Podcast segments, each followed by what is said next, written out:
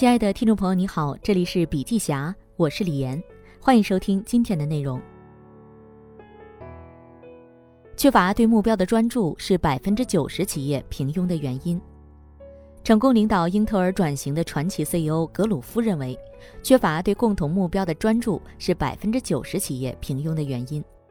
作为商业史中力挽狂澜的代表，十九世纪八十年代，格鲁夫在带领英特尔从存储器向处理器转型的过程中，希望找到一个方法可以同步工作重心，实现上下同欲。虽然具体处境发生了变化，但是在新一轮产业转型面前，格鲁夫的思路仍然向我们提出警示。由于缺乏对目标的专注，百分之九十的企业陷入平庸陷阱。为什么目标这么重要？因为组织本身就是人们为了实现某种共同目标而形成的联合体。德鲁克认为，并不是有了工作才有目标，而是相反，有了目标才能确定每个人的工作。为什么目标管理这么重要？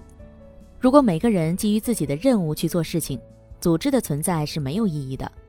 德鲁克强调，目标是管理的核心，管理是围绕目标决策的一种实践。据说任正非曾给华为市场部讲过一个故事：两位青年在抬石头修教堂，智者问他们：“你们在干什么？”一位青年说：“在搬石头。”另外的青年则说：“在修教堂。”五十年后，说搬石头的人还在搬石头，说修教堂的已成了哲学家。任正非说：“我们现在每天都在修教堂，为什么？”我们瞄准了一个发展大目标，做的事情是天天在抬石头，但是总目标是为了公司的核心竞争力的提升，所以我们每天都在修教堂。五十年后，你们可能都修成了，大家都能成为哲学家、企业家，或成为一个很好的管理者和专家。大家想想，在公司里，你的工作总目标是修教堂，而你的人生目标不是也在变化吗？方向决定路径。目标定义过程。作为德鲁克的信徒，格鲁夫深信德鲁克在一九六六年提出的理念。德鲁克认为，在历史上每次发生巨变，社会都会进行一次重整，包括世界观、基本价值观、社会和政治结构、艺术以及关键公共机构。一个新的世界诞生，新世界里出生的人根本无法想象他们祖辈生活的、父辈出生的上个时代的样子。我们正处于这个巨变的时代。在这个飞跃的过程中，成功的管理原则强调的是让个人充分发挥特长，凝聚共同愿景和意志，建立方向，建立团队合作，调和个人目标和共同福祉的原则。目标管理是唯一能做到这一点的管理原则。通过 OKR 实现目标管理，在行业转型和整个世界经济秩序调整的大背景中，格鲁夫依靠 OKR 带领英特尔突出重围。从一年亏损五十亿美元到重回行业巅峰，为什么 OKR 可以帮助企业实现那一次历史性的飞跃？科学管理，第一，OKR 便于凝聚共识，达成高效协作。OKR 最大的功效是让多个部门和所有个体朝着共同的目标前进。如果没有对齐目标，成员不知道要求他们提供何种努力，同时不知道自己能从协作中获得什么样的满足。比如在产品研发中，硬件部门想要降低成本，技术部门追求技术极致，降低成本会遇到巨大阻力。物联网科技公司 G7 的创始人翟学魂说：“过去用 KPI 手段，你告诉技术部你给我降百分之四十的成本，马上一半的人辞职了。但我们一起确立一个 OKR，在保证可靠性的前提下，用极致方法降低成本。”这个时候，技术部门的同事意识到，我们帮助行业所有的客户，尤其是很辛苦的司机降低成本，是我们巨大的荣耀，这就是我们的使命。这个时候，他完成了降低百分之四十成本的时候，所有团队的人不但没有抗拒，而且特别开心。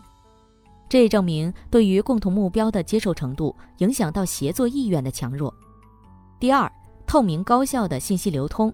构建持续进化的生命力。没有信息沟通，不同成员对组织目标就不会有共同认识和普遍接受。没有信息沟通，组织就无法了解成员的协作意愿和强度。OKR 在实施的过程中，最大特点是日常反馈、每周回顾，通过透明的项目进度实现信息的高效流通。比如在字节跳动的实践中，基于高频的线上反馈，实现所有人对准同一个目标，两个月校准一次。字节用了八年的时间发展成十万人的全球化组织，在高速增长背后，组织能力和管理工具是坚实的基石。什么是 OKR？绩效管理专家 OKR 教练韩贤金这样解释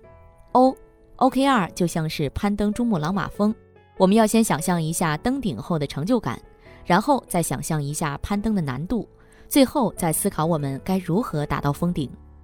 其实 O 与爬珠穆朗玛峰一样，需要寻找你的痛点和痒点。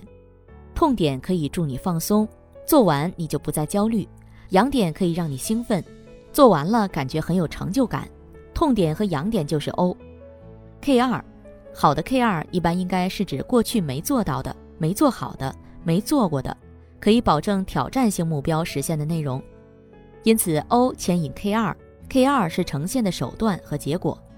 就像开车，O 是期待的目的地，K2 就是如何走向终点及导航路线。OKR 不是 KPI 平衡卡或三百六十度环评等绩效考核工具，它是一套目标管理工具，它处于目标呈现和管理，而非价值评价和分配。正常不涉及奖惩，在谷歌、字节跳动等企业与绩效考核工具可以并存而行。通过 OKR 升级组织能力。在国内外企业的不断实践中，大家发现，在创造和创新型项目，OKR 不仅能提高生产效率，还能提高组织能力。对于未来需要什么样的组织能力，目前企业提的新词有很多：网络型组织、有机组织、细胞体组织、生态型组织、自组织、生物型组织、赋能型组织，还有共享模式下的泛组织。但不管是海尔提出倒三角组织，华为提出三维组织，还是红岭的原点组织，他们都有以下几个共同的组织能力：立出一孔，将团队目标和个人目标紧密结合。在企业转型过程中，G7 创始人翟学魂认为，遇到的最大问题就是无法立出一孔。翟学魂回忆，坦白说，在没有花大量时间对齐目标时，根本不知道组织里有多少人在空转。在做与战略无关的事儿。回顾使用 OKR 的过程中，翟学魂发现，如果没有这个工具，纯粹用传统的 KPI，年初把目标指标放下去，年底看结果，那是绝对没有可能的。所以从我们的角度来说，用 OKR 管理我们这种非常快速而且是大规模的变化，这是极其重要的一个管理工具。反之，字节跳动在对齐目标的过程中发现。OKR 的设置要求，所有人都会像一棵树一样被组织在一起，形成一个有序关联的网状结构，确保所有人的目标一致。每个人都知道自己在企业的 OKR 中是什么位子。而对于整个组织的人，在学习如何对齐目标、如何设置自己的路径、如何和其他人沟通路径方面的过程中，就是组织能力升级的过程。透明沟通，强化内部协同。无论是科技公司还是制造业公司，都感到部门墙带来的内部阻塞。生鲜快销数字零售平台多点茂发现，大家往往更关注部门内部目标，而忽略了跨部门目标对齐。以产品经理为例，他的工作范围不仅仅是在自己的部门内，在项目之下会需要和设计、研发、人事、资源等多个部门进行合作，但实际上各个团队都有自己的目标和工作规划。在其他部门需要支持时，很难同时配合调整，而 OKR 一直强调全体目标一致、公开透明，进而有助于打破部门的信息壁垒，提高团队协同效率。多点的业务团队在正式启用 OKR 之后，联动其他合作部门，召开了一场跨部门 OKR 对齐会议，在重点目标的确认、时间节点把控、任务输出结果等多方面的问题，最终大家协调一致。由于效果良好，他们还扩大范围，邀请了产研、多点大学、财务等多个部门，展开了更大范围的第二次对齐会，分别在北京、成都等多个会场同步展开，围绕重点目标，根据业务、实施、产研、多点大学、财务、人力各自的 OKR 展开讨论和对齐，解决了目标透明问题，多点的周会效率提升明显，聚焦问题与风险集中讨论。半小时即可完成，激励人而非管控人。德鲁克认为，目标管理的中心思想是：你能为组织做什么贡献？因此，制定部门的 OKR 不应是分解，而是对齐。字节跳动副总裁谢欣也认为，如果你开创一家公司，在雇佣员工的时候，你希望雇佣员工的双手还是员工的大脑？其实，发挥员工智慧的方法是激发他，而不是管控他。对个人来讲，OKR 不单只是制定的指标，而是展示业务的思考。制定 OKR 就是对工作深度思考的过程，思考需要采取什么样的行动来达成目标，资源是否足够，需要哪些同事与自己协同等等。同时，在个人解决挑战性问题的过程中，也是快速成长的过程。通过思考有挑战的目标，进而思考未来。在整个转型期，所有人都感到新事物频出，让人看不懂；未来变化莫测，让人心中没底。这是唯一能抓住的，大概只有基于愿景而来的目标。愿景会打开大家的想象力，比如你的客户是谁，你可以给客户带来什么价值，以及如何证明。OKR 鼓励员工做出挑战，取法乎上，得乎其中；取法乎中，得乎其下。而且 OKR 很难百分百完成，但正是这个挑战的过程，让每个人都从企业目标和愿景的角度去思考。当我们不是在针对过往，而是针对愿景做出挑战性目标时，本质上是在创造未来。面向未来的路没有地图，也没有答案，有的只是让个人成长伴随着组织成长。让创造力在组织的各个角落涌现出来。拥抱未来的管理方法，谢鑫在演讲中也提到过知识的涌现。他认为，企业的创意不是被设计出来的，而是自发自觉产生的。当信息流通透明快捷，工作氛围积极紧张时，各种创意就会从各个角落悄悄出现。张一鸣也将组织模式比作超级计算机和分布式计算机。他得出的结论是，分布式计算机的计算能力更强大，但是真正要实现知识的涌现，不只是有了理念，设定了几个关键词就可以，还需要一个管理的操作系统，将管理思维和管理工具结合起来。优秀的企业会不断引进新的管理模式和组织工具来优化自己，比如华为的 IPD 研发模式、谷歌的 OKR 模式、海尔的创客模式等，在目标管理中。字节跳动创造性的将 OKR 和飞书两个内部独立的工具结合在一起，成为字节内部日常事务的支撑，从而在生产效率和组织能力上实现突破，解决当前问题。谢鑫思考的问题是在我们这个时代，我们的企业和过去几十年前到底有什么不一样？当前是一个知识经济的年代，这个年代的特点是什么？最后他得出结论。生产要素中有两点发生了非常大的变化：人和信息，它们的重要性变强了很多。而将人的积极性和信息的流通都聚焦于共同目标，就构成了企业的核心竞争力。这也是字节跳动所有人对准同一个目标，两个月校准一次所迸发出的强大能量。我们每天都会问自己：我要走向哪里？我要做什么？我做的事情有什么价值？而在字节跳动，每次创建文档都会标明项目的 O 是什么，K 二是什么。每周开周会的时候，也会及时反看自己的工作和 OKR 是否紧密关联。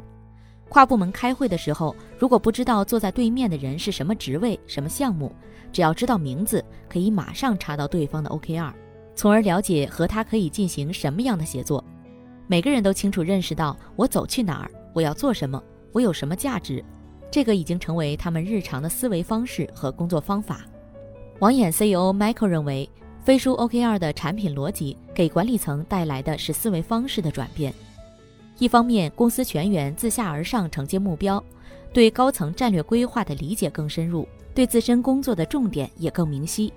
另一方面，团队成员随时查看协作成员的 OKR，获取业务背景资料，申请跨部门支持时。也能让对方部门快速熟悉前因后果，高效解决问题。而回想起飞书 OKR 的执行过程 Web I 某部门负责人谈到，一开始比较痛苦，每双月需要集中花费两三天时间进行讨论对齐，还需要深入思考自己的 OKR 和下级的 OKR，学习成本比较高，费了不少的时间和精力。执行一段时间后，才能体会到业务思路、管理思路、关键路径越来越清晰。团队协同也更加及时和明确，对于很多企业来说，就算不使用这种工具，但它还是可以促使你思考，用什么方法让自己变得更加弹性、更加灵活、更加有力，创造未来的无限可能。更关键的是，飞书 OKR 不仅为了解决目标管理的问题，还要去创造未来的可能性。回头一看，为什么一开始会有大量科技公司使用 OKR，而用好 OKR 的公司又能支撑起快速发展所需要的组织能力？最根本的原因在于 OKR 通过内在激励，鼓励员工去思考未来。比如多点总裁张峰认为，没有人能够左右变化，却可以走在变化之前。